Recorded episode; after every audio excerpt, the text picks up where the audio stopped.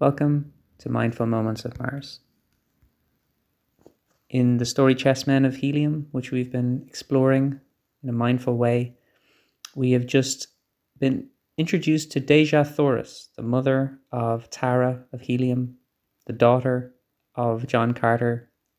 The, that clause of the sentence was referring to the to Tara and not to Dejah Thoris, who's the wife of John Carter. And just in case anyone's forgotten, Tara of Helium and Dejah Thoris were both hatched out of eggs. So let's continue.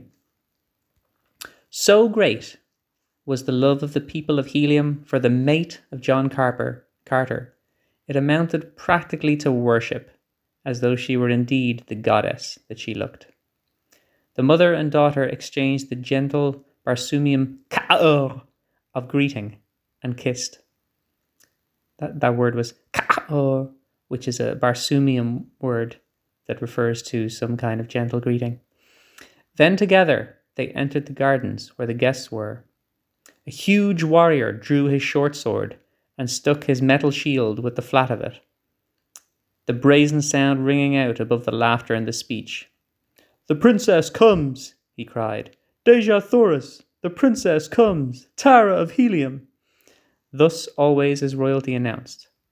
The guests arose, the two women inclined their heads, the guards fell back upon either side of the entranceway, a number of nobles advanced to pay their respects, the laughing and the talking were resumed, and Dejah Thoris and her daughter moved simply and naturally among the guests.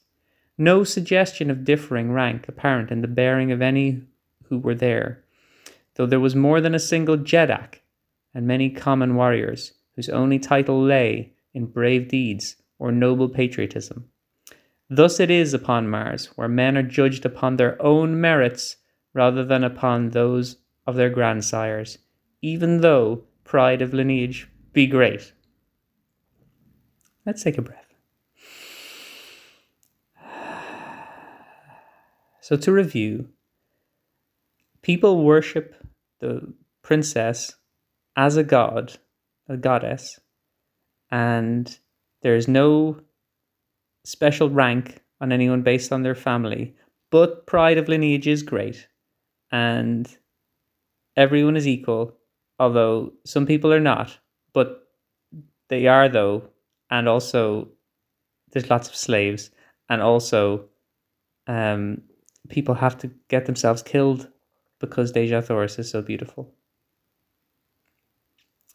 And we take another breath.